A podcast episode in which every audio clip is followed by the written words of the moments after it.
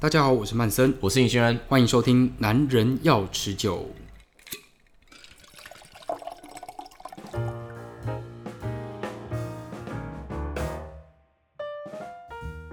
最近除了讲酒之外，其实不免大家想到的应该就是疫情啦。那最近呢，我看到一个蛮有趣的话题哦，就是奎宁可以有效的。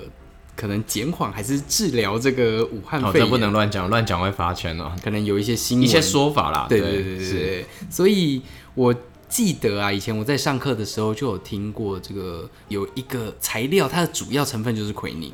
哎，应该是说我们在如果是以讲调酒的话，我们会提的是通灵水啊。嗯。可是通灵水这个东西，现代的通灵水，它其实奎宁的含量已经很少。那有一些牌子甚至连奎宁也没有。所以为什么那时候通灵水里面会有奎宁啊？奎宁这个东西，它其实是一种药。那其实它最早最早就是那个时候欧洲列强他们在征战各国，嗯，他们遇到一种很可怕的疾病，就是疟疾，尤其是在非洲啊、印度啊这些地方。所以他们那个时候就是不知道怎么处理这个东西，死了很多很多人。嗯，然后后来就是有人发现说，哎、欸。在那个秘鲁那个地方，当地的原住民会去刮一种树，叫金鸡纳树。嗯，对，它那个树皮磨成汤之后，可以治疗这一种疾病。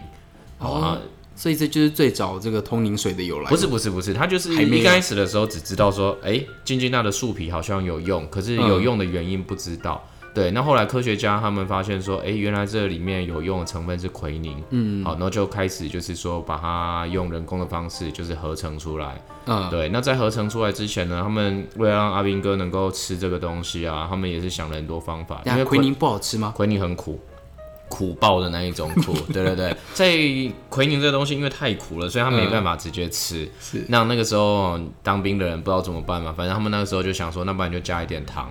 然后再加一点点水，嘿，好啊。可是这样子呢，你还是很没没办法说服阿兵哥去喝它，所以他们最后就干脆把酒加进去。哦，这个最可以说服人，对，就是全部的东西混在一起，然后这样喝。那本来好像只是为了要呃，算是治疗强身的一种饮料，嗯，就莫名其妙到后来就是大家觉得，哎、欸，其实它还蛮好喝的，因为它其实有一点点的苦味。嗯是，啊，那种苦味就是大人的味道嘛，那种酸酸甜甜的东西，喝多了，你偶尔就会想要喝这一种，就是稍微带一点苦味的东西。嗯，等到后来就是有一些卖饮料的人，他们就发现说，哎。那干脆我就直接把这个东西做成一种饮料就好了，所以那时候才开始诞生通灵水。不过很多人都误会以为通灵水是有酒精的，可是其实通灵水没有酒精成分。所以我们喝到的通灵水里面的味道是奎宁的味道吗？对，可是有一些它并没有真的有奎宁。那像有一些牌子，好像我们最近有一些牌子进来，它就会特别强调它是重奎宁的。那它其实要告诉你的就只是说它的那个苦味可能比较重。那有些人会喜欢，有些人不喜欢，因为我们从以前到现在对汽水的想象就是酸酸甜甜嘛，对。对，很难想象有带苦味的汽水，所以这个我觉得啦，如果你是喜欢喝那一种饮料不要太甜的，嗯，可是你又想喝有碳酸的，嗯，哦，我觉得你可以试试看通灵水，因为通灵水其实好喝的通灵水其实可以纯喝，哎，很多人以为通灵水只能调酒。我通常在大卖场买那种黄色牌子嘛，S 开头的那个。哦，对对对，什么丝的嘛，对不对？对对对对啊，那个的话，老实说，我的印象中啦，它好像就是没有奎宁成分的那一种，嗯，它就变得有一点点像是酸酸甜甜的汽水，它不会真的带苦。所以它有的也只会是有一点类似那种药草的味道，但它不会有那个苦味出来。对，或者是苦味非常非常的淡。嗯，有一些牌子它会特别强调它苦味的那一种，就真的蛮苦的。哦，真的哦，真的会苦，而且我觉得啦，像比如说，如果要讲通灵水最有名的调酒就 Gin Tonic 嘛，对。对啊，群通 Gin Tonic 顾名思义就是琴酒加通灵水，对，然后跟芹菜花枝一样，就是两个材料加在一起，嗯，对啊，所以，诶、欸，我觉得就是说，如果你用的是比较苦的通灵水，它反而有一个好处，欸、就是琴酒的味道比较带得出来。哦，因为琴酒本身也有一点药草苦味，对，然后再加上就是你如果酸甜喝太重的话，其实琴酒本身的那个味道，味对，会比较跑掉一点啊。所以就是有些人他就是不喜欢喝琴酒那个苦味。对，其实对不太喝酒的人来讲哦，他会觉得基本上所有烈酒都会苦。嗯，可是药草这个东西又会让你觉得格外的苦。对，就是它会提起你一些对于苦味的一些想象，因为琴酒里面那些药材很多，就是会让你有这样子的感觉。嗯，所以我们现在喝这个加重奎宁的它对我们的这个现在周围环境是有用的？我觉得应该没有用，因为它那个剂量还是很低。嗯，以前的人吃奎宁真的就是把它当药在吃，可是我们现在只是为了它那一个淡淡的味道。味道对，嗯、可是你也知道嘛，这个东西就跟卫生纸一样，然后跟那些什么酒精一样，就是只要一提到说，哎、欸，可能有效，可能有帮助，或可能会缺货，就大卖。对，就大卖啊！所以我们通灵水最近就是也是卖到非常非常夸张，连那一种不喝酒的人都来买。以前在台湾哦，就是。会知道通灵水的大部分都是有在喝酒或有在调酒的，因为一般人不会喝这种汽水啊。对，我们所知道汽水就可乐啊、雪碧啊、黑松沙士，比较不会知道有通灵水这种东西。哎，对，其实我像我在跟朋友讲 Gin Tonic 之类的啦，那他们都会不知道说，其实它就是加通灵水跟清酒，他们可能会觉得是什么东西掺作会，然后跟他们讲通灵水，他们说哈这些。对啊，通灵水听起来就很奇怪啊，就是你如果不知道它是什么的话，就是一个让人家觉得看光看名字不会想要喝了会通灵吗？还是怎样，就很奇怪的一个名字。嗯，可是因为我们有在做酒，在喝酒，我们就会知道说，其实虽然我们大家比较常听见 Gin Tonic，但是其实它跟很多药草酒都可以直接混着喝。所以最近卖到缺货的原因，是因为它有奎宁，还是因为最近的 Gin Tonic 特别的流行？呃，应该是这样讲哈。我觉得这有分两种，嗯、第一种就是所谓的跟风，就是说他觉得说，哎、欸、，Gin Tonic 是不是？哎、欸，那个通灵水是不是真的可以自费？所以他就想说，那我也来囤一点，就有点像是明明够用，可是我就是要囤一点这样。嗯。然后另外一种，我觉得就是想要喝酒的人的借口。对，就是我在家里喝卷草泥的时候，我就可以很理所当然说，我是为了防疫而喝，对，我不是为了喝酒而喝。对。那像我们在这个历史里面呢、啊，除了这个奎宁之外，有没有什么其他是也可以拿来治病的？可能我们现在没有了啦，但当时可能是为了要治疗什么疾病，然后才产出这样的酒。呃，如果讲这个的话，我想讲一杯比较好玩的酒。嗯、这杯酒是诞生在。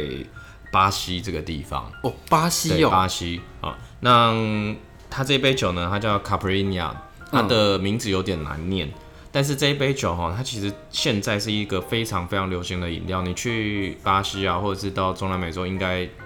大部分的人都知道这一杯酒，所以是一样是要到酒吧里面点，还是便利商店打？没有没有，便利商店可能没有，但是它就是非常非常经典的国民调酒，就像我们去秘鲁会去喝 Pisco Sour，嗯，对，然后去那个普罗里各会喝凤梨可乐达，它就是有点像巴西的国民调酒。哦，那这个东西其实哈，我们现在在喝它的时候，它的呈现形式是用一种叫 Cachaça 的烈酒，嗯，那这种烈酒呢，它是用甘蔗汁去榨出来，然后再发酵。那、嗯、他们最早啊喝这个卡查沙是喝热的，嗯、而且呢他们是加了一些像是大蒜、蜂蜜，然后还有柠檬这些东西。其实你想想看哦，很好理解为什么？嗯、因为大蒜可以干嘛？压味道吗？不是杀菌啊。啊，杀菌。对，然后柠檬可以干嘛？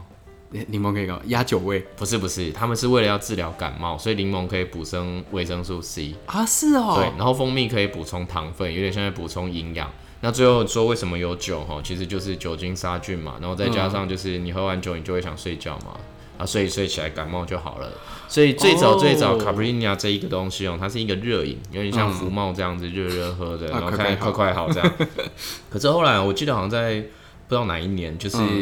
那个巴西当地就是有一个办有点像是艺术季的一个活动，对，然后就有一个调酒师就想说，哎、欸，这个东西哈，虽然是我们就是长长辈在喝治感冒的东西，啊、长辈、喔、对，可是呢，现代哦，就是说他可以把它改良一下，变成现代的鸡尾酒，嗯，所以他就做了一件事情哦，第一个就是他把那个大蒜从那个材料里面拿出来。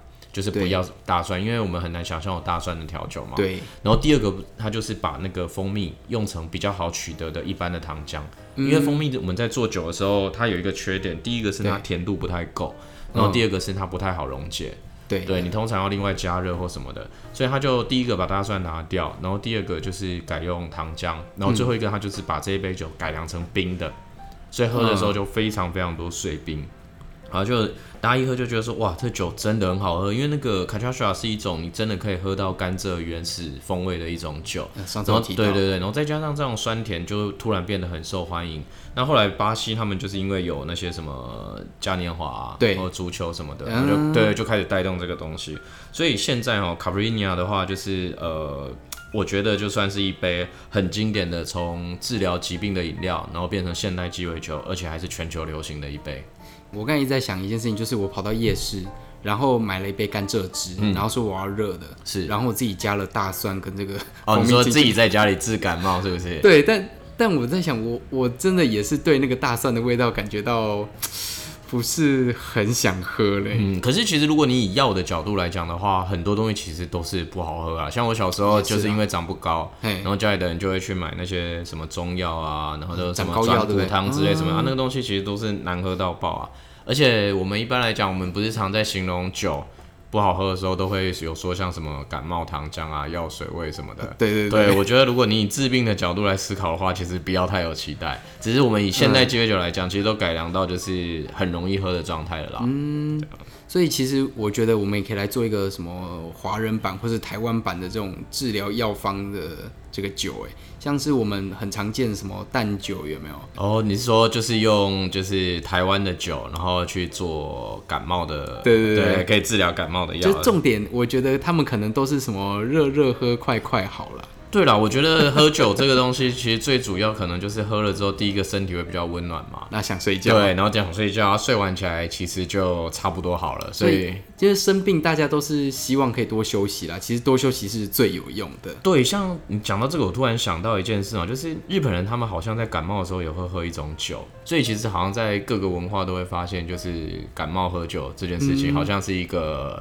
理所对理所当然的事情。可是，在现代好像大家就会觉得说，哦，感冒就是不要喝酒啊，或什么的。嗯、对，但在以前的人的他们的状态，可能也是他们医学选择比较少啦。嗯、对啊，然后酒又是相对的比较容易取得的东西。嗯，对。不过其实也是要在这边呼吁啦，就是你不要为了想要喝酒，然后就跑去感冒什么，我觉得其实是得不偿失啦。那真的感冒了，也不要选择饮酒啦，去吃药。而且有一些药，它跟酒搭起来，其实会有一些额外的作用，可能是药剂加重啊，或者让你身体有一些其他的反应哦、喔。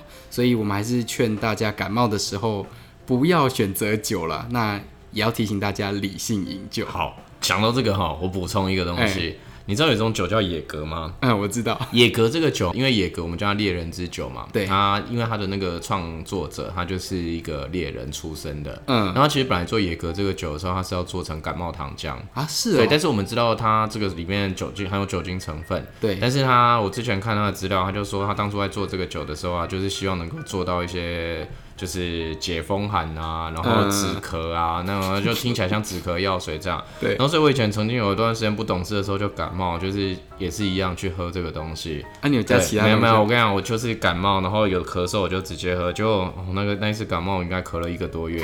对，反正基本上那个东西是就是酒，好，不要期望太多，除非你是真的就是借口。嗯，对，好，所以还是提醒大家理性饮酒。对，谢谢。好，我们今天节目呢到这里，我们下次见喽，拜拜，拜拜。